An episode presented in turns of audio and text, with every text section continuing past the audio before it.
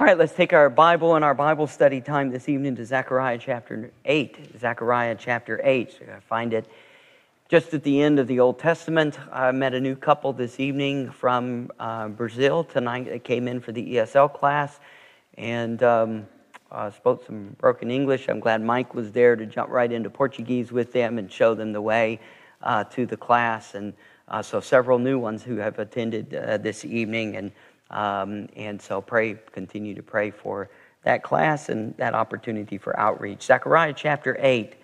Um, have you ever wondered what heaven would be like? Here we sing songs about heaven. Um, some of our favorite hymns had uh, Sweet By and By. Um, and I've got a mansion over the hilltop. Some of those songs that I can kind of think of. I was reading this week that things on earth that we value most, such as gold and silver and pearls and precious stone, in heaven, they're God's building materials. I mean, that's like the curbs and the sidewalks are going to be so common. They're going to be you know, made with gold because it's just, I mean, things that we you know, will fight and, and, uh, and kill for on this earth in God's heavenly city. Um, he's, he's making curbs out of it, and gates and walls and buildings out of it. Um, it, it's just interesting as we think about, and I've read, uh, uh, I think it's Randy Alcorn's book on heaven. Just a great resource. We actually have it as a gift that we give to some of our, our guests, just thinking about heaven itself. What about the kingdom of God, the kingdom of Christ? What will, what will the kingdom of heaven look like? Jesus talked much about the kingdom of heaven or the kingdom that is to come. He prayed in the Lord's Prayer, Thy kingdom come. It became a major portion of his preaching. I must go out and preach in the villages and the cities repentance and the coming kingdom. John the Baptist's preaching was repent for the kingdom of heaven is at hand. There's much a talk in the gospels about the kingdom. Is this just another name for heaven? When we're talking about the term kingdom, kingdom of heaven, kingdom of God, or kingdom of David, um, is, is the eternal heaven and the kingdom of God the same thing? And what do they look like? Scripture tells us what heaven is going to look like. We have some passages, we have some places heaven's going to be like. But the Scripture also tells us what the kingdom is going to look like. And there is a difference. This becomes a key problem issue between a term, what we would use a term in theology or in, um, in seminary and in theological world, dispensationalism and covenant theology. You may know nothing about those terms, they may be new terms to you, but the issue involves how we interpret the Bible, particularly how we interpret the kingdom of God, the kingdom of heaven, the throne of David, the Davidic covenant, and the kingdom of the Messiah. Now, I believe that the New Testament writers, the apostles, along with Jesus and John the Baptist, believed the same thing about the kingdom and the Davidic covenant as the Old Testament authors believed about it, prophets, and uh, in the Old Testament. The New Testament writers did not come along and reinterpret the Old Testament, taking terminology and covenants and, and terms used in the Old Testament and say, okay, we're going we're going to change the thinking now into being something different. The Old Testament taught that the kingdom would involve a restored Jerusalem with a literal city in the Holy Land on earth where the Messiah will sit on a literal throne in a literal temple. The Messiah from the literal bloodline of David, a Jew from the tribe of Judah in the direct line of David himself. That's why both Luke and Matthew take great pains in recording the family tree of Jesus. Why? Because Jesus had to be in the line of David with blood flowing through him and a legal right to be on the throne and that the 12 tribes of Israel will be a nation and live in the land and dwell in peace with other nations around them. And worship will take place in Jerusalem, where people can travel to Jerusalem and see Jesus face to face, sitting on a throne with a crown on his head, and the nation of Israel living in peace in their own land. That is a literal interpretation of prophecy of the kingdom. Now, if you don't believe that, then that means that you're not what we would call a dispensationalist. And that's okay. You're welcome here at Calvary Baptist Church. Keep listening to books like Zechariah. And when we get to some sections in the Gospel of Luke, when Jesus starts talking about that. But you have to do something to the Old Testament with the New Testament writers to reinterpret prophecy and the fulfillment of prophecy differently. If, if you're going to. So, when we come to things like the kingdom, the restored Jerusalem, the nation of Israel, and the future, it's going to make a big deal. So, your interpretation of the book of Zechariah is going to be very important. It is the battleground for prophecy. And in the book of Zechariah, more than any other book, single book itself, Isaiah um, in, in some large chunks, and uh, but I'm talking about in a single book, the book of Zechariah talks more about the future prophecy of the kingdom and the restored Israel as a nation in their land than any other Old Testament book.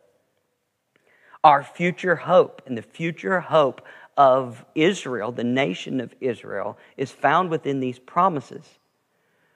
And did Jesus and John and Peter and John the Baptist and Luke and Matthew and Mark and the writer of Hebrews and, and James and Jude and, and some of these in the New Testament, did they think the same thing from the Old Testament or did they think something different? And I contend they think the same thing. In fact, the heading in my Bible over this chapter, I have a Tom Thompson Chain Bible, over chapter 8, reads this The restoration of Jerusalem, they are encouraged to the building by God's favor. Unger titles this chapter as Israel's eventual restoration to full millennial blessing, looking to the future. So, what we're going to read, or what you read about in chapter 8, we're going to read about the future. What is the kingdom going to look like? Just like I introduced the, the sermon in what will heaven look like? Well, there are passages that we can go to that's going to tell us what heaven looks like streets of gold, right, mansions, um, pearly gates, some of those terminologies that we find in some different places of Scripture, especially the last portion of the book of Revelation. But there's also some description of what the kingdom is going to look like.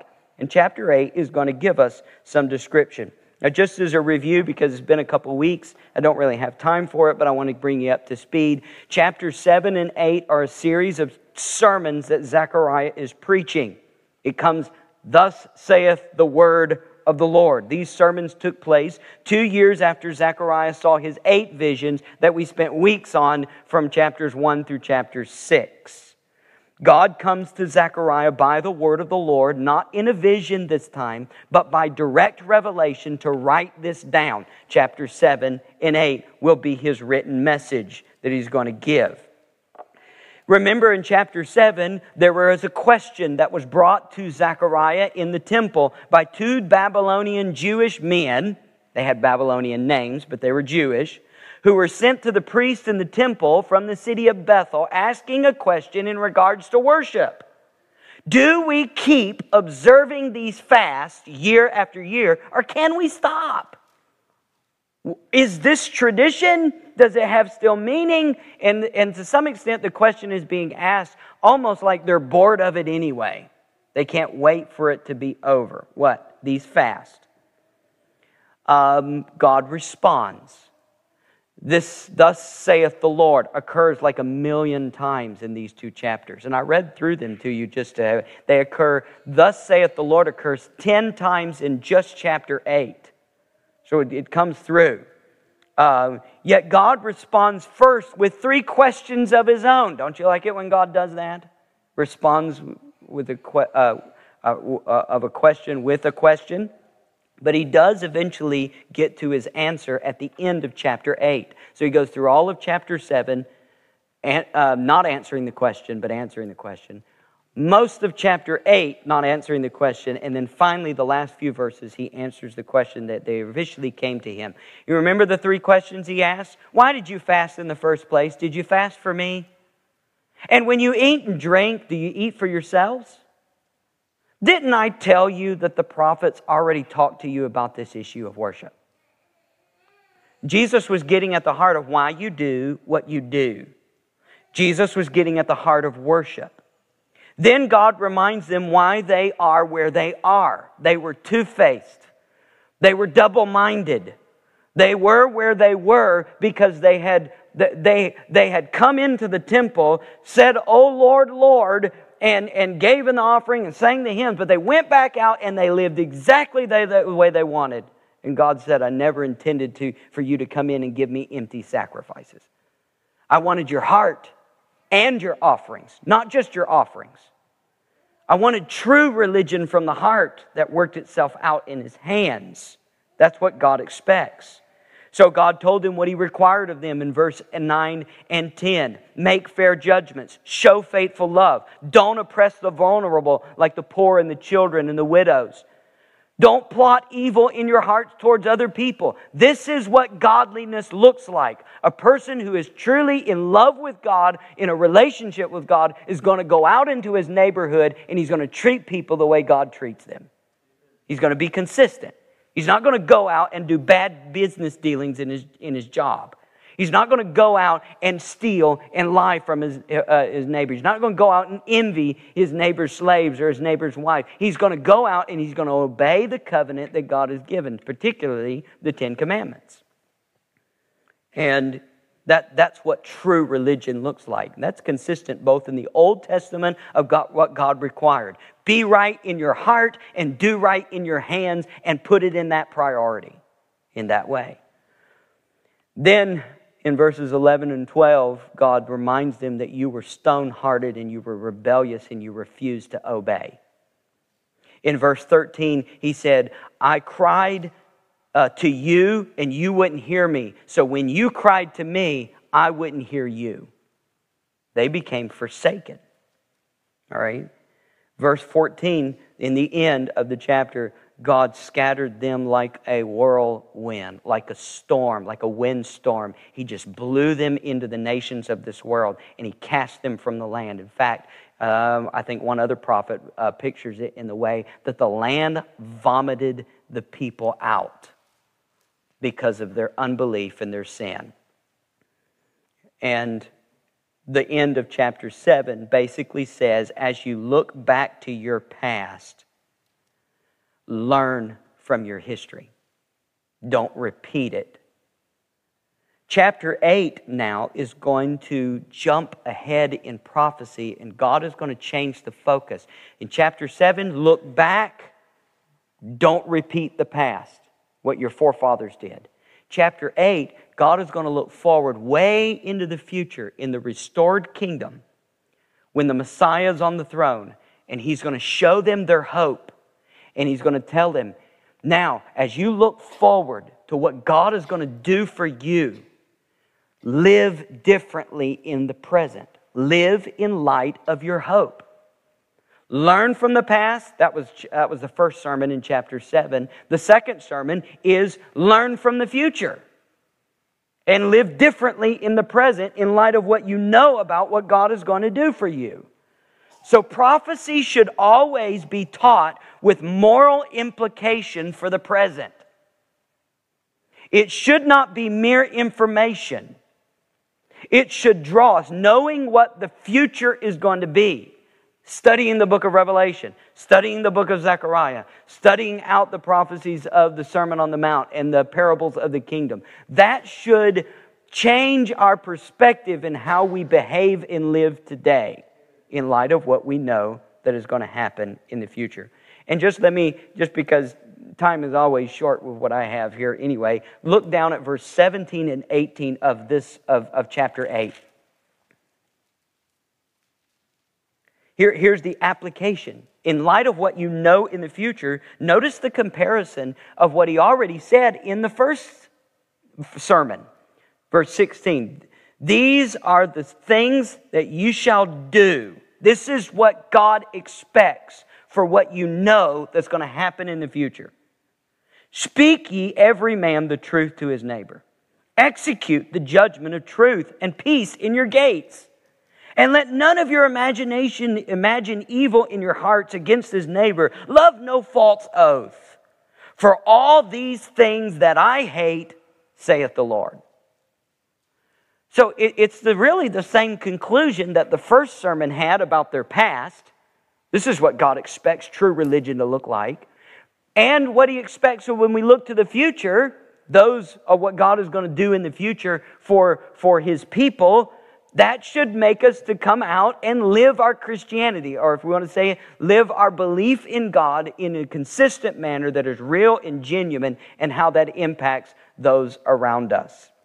And so that, that just draws some point of application for us this evening, and then uh, we'll get into some of the weeds. All right, look down to chapter 8, verse 1. And again, the word of the Lord of hosts came to me, saying, Thus saith the Lord of hosts, I was jealous for Zion with great jealousy, and I was jealous for her with great fury. Now, what is going to happen in the first eight verses is God is going to re, he's going to prophesy about his restoration of, of the city of Jerusalem, of what God is going to do in the future. And he says in verse 2, he is a jealous God. This is consistent with chapter 1 and verse 14 when he says, I am jealous for Jerusalem and for Zion with great jealousy. This Hebrew word jealous means to be passionate or to be zealous. The root word comes from meaning to glow or to burn. Feinberg, uh, um, one, one commentator, indicates that it comes from uh, the color produced in a person's face from deep emotion. That color would be red. When you're mad, uh, you turn red. When you're embarrassed, you turn red all right? Your, your cheeks flush, all right? That this word has connected to be jealous, has connected with a deep emotion on the inside that shows on your face. God's face is beet red. Now, is this good or is this bad? In a negative passion, this would, we would say this word would come out as the word envy. The same word is used when Rachel was envious towards her sister. Remember Leah was having all these children. Rachel was barren. She was envious. That's a negative sense of the word, but it does involve deep passion. We, we have a evil jealousy that involves envy when we want something from somebody else and it comes deep and it makes us mad, right? One commentator stated that this uh, overuse of this word would come from the word with, with great and very means he is burning with heat of jealousy. Listen to what Joel says. Joel 2:18. Then will the Lord be jealous for his land and pity his people. Notice whose land is it? Is it Israel's land? No, it's God's land. And he's jealous for it. They are his people and he's jealous for them. Earlier in earlier the passage in the book, do you remember what God calls his people in his land? He calls them the apple of his eye. And the nations of this world that mess with Israel mess with the apple of God's eye. And you make him mad when you do that. Why? Because they are his people. And he is jealous for them.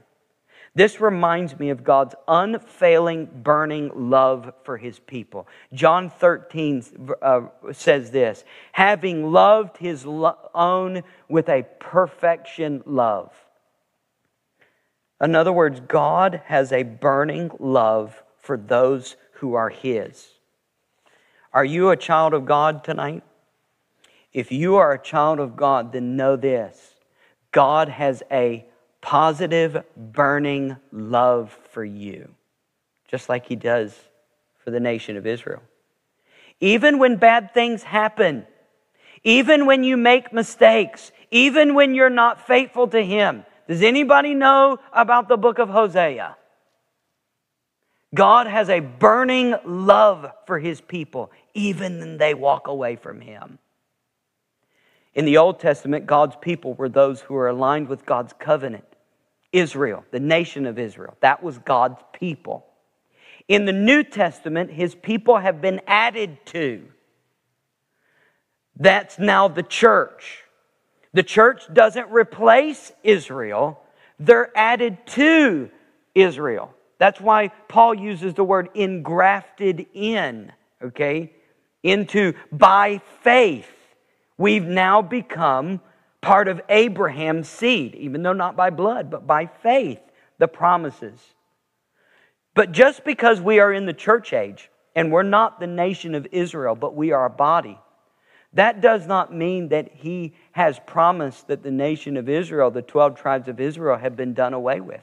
God still loves Israel. I'm talking about 2024. Why? Because they are his people and will always be his people. The same God that is warm and burns with love for his people is the same God whose fire burns with wrath towards those who deny him. And that's what this verse is talking about. He has a great jealousy for those who are his, and he will not forget. He won't forget them, even in their rebellion, and he won't forget those who choose to treat them, the apple of his eye, in disrespect and dishonor. Because God has made himself covenant with them. Do they deserve it? Not any more than you do. They never deserved God's love. We answered that question a few weeks ago. But God loved them anyway.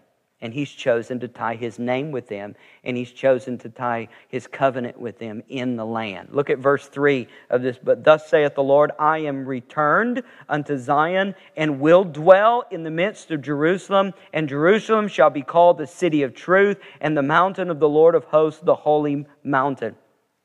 So the language that is used here is showing God's determination that He will return to Zion. He will bless it.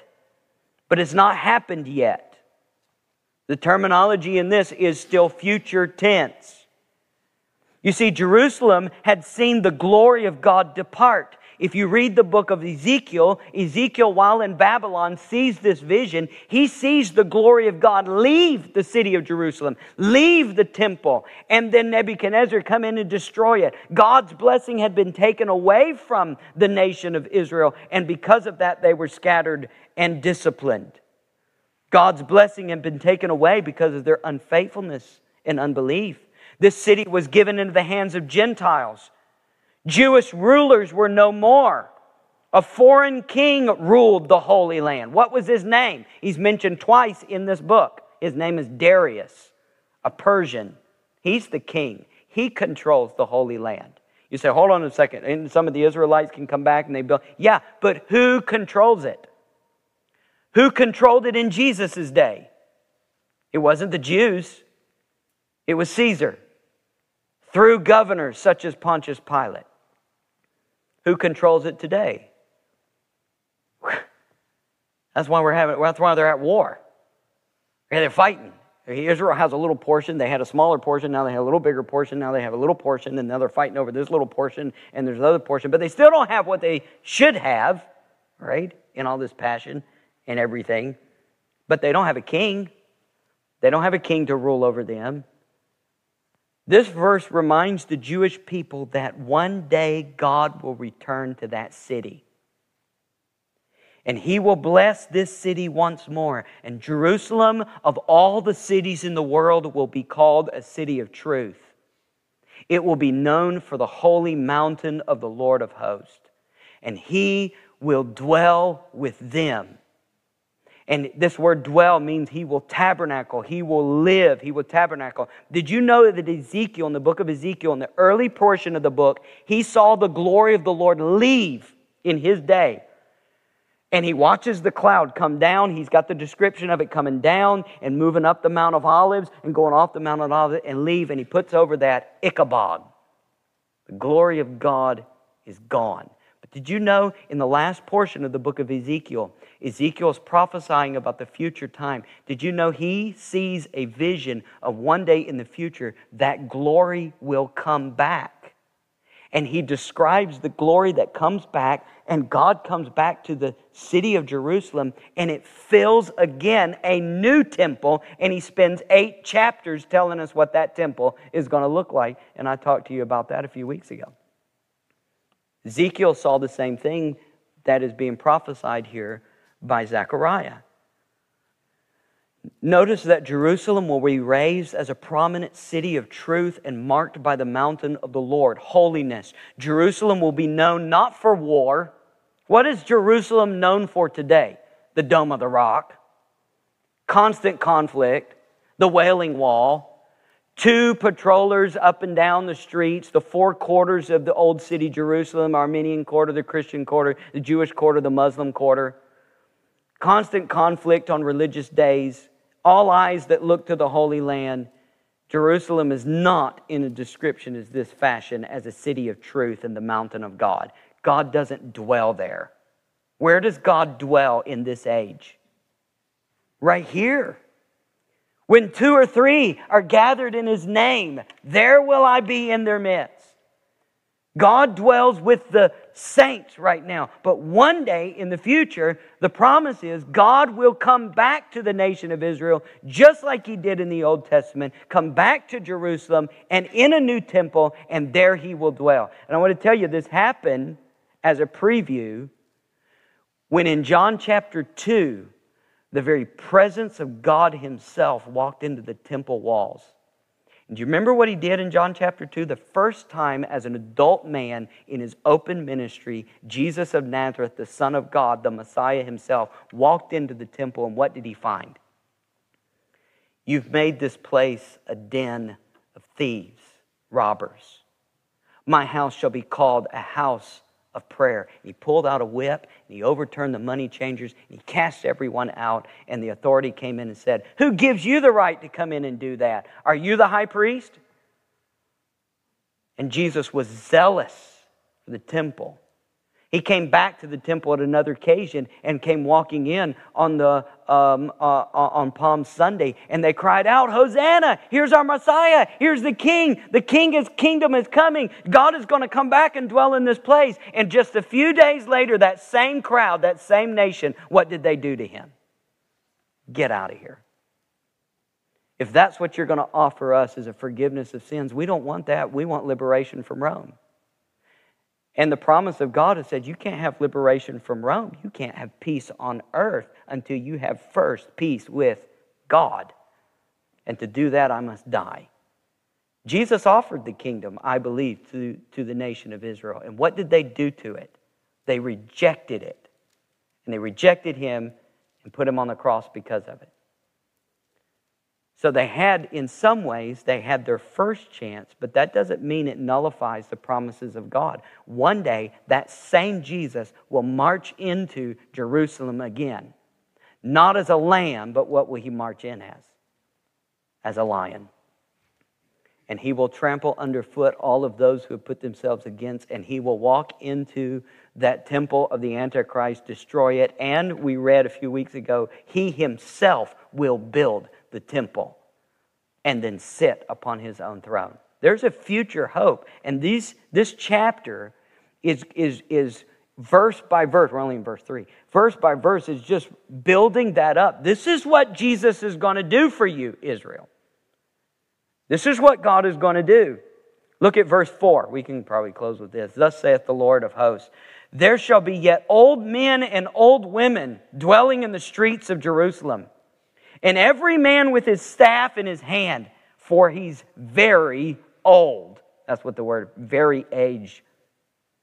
And also, the streets of the city are going to be filled with boys and girls playing in the streets. And thus says the Lord of hosts, it is if it be marvelous in the eyes of this people in those days, Hebrew word for these is, is future, those days that are going to come. Should it also be marvelous in my eyes, saith the Lord of hosts? Notice the, the, the, the promise is sandwiched between the name of God. It's almost like he signed his signature at the beginning, the Lord of hosts, and he signed his signature at the end and said, Don't you doubt any of it. This is my name is tied to this, doubly. First part, last part. So what, is, what does it look like? There's going to be old, what is the kingdom going to look like? You know what the kingdom's going to look like? There's going to be a lot of old people there. You say, well, what is old people? Well, when someone lives to be well advanced in age, right? That means in times that they have not gone through cancer, They've not gone through war, famine, pestilence, murder. I mean, all of these things, what, what brings the death rate down? The results of the curse, right? War. And, and all of those, those things that are going to happen to some extent. So, what, what's going to go on in, in the, the millennial kingdom, in the kingdom, there's going to be a stay on war and murder and, and disease and pestilence and natural disasters. Why? Because just like what happened when Jesus walked Galilee and he walked into Capernaum, he took the hospital beds and the infirmary units, and what did he do to them? He told every one of them to get up and walk out. When a storm came on the Sea of Galilee, what did the Messiah do when the storm showed up? Get out of here. I mean, just one word. What is it going to be like when the Son of God, in his full power, rules and reigns this earth? People are going to live a long time.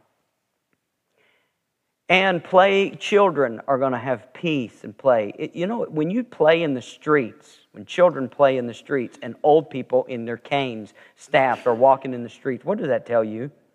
There, it, first of all, it tells me there's no mad drivers, there's no road rage. W- would we in downtown Chicago let our children unattended play in the streets? Would we, can I say this, would we in downtown Jerusalem? No, if, if, old people can walk up and down the streets and it's going to be filled, there's going to be people who are very old. We can compare that with other passages of Scripture that said that a child will be 100 years old and that people will live a long life. And children are playing in the streets. That tells us this is going to be a city of peace. Jerusalem, I'm going to tell you, Jerusalem has never been a city of peace but one day it will be.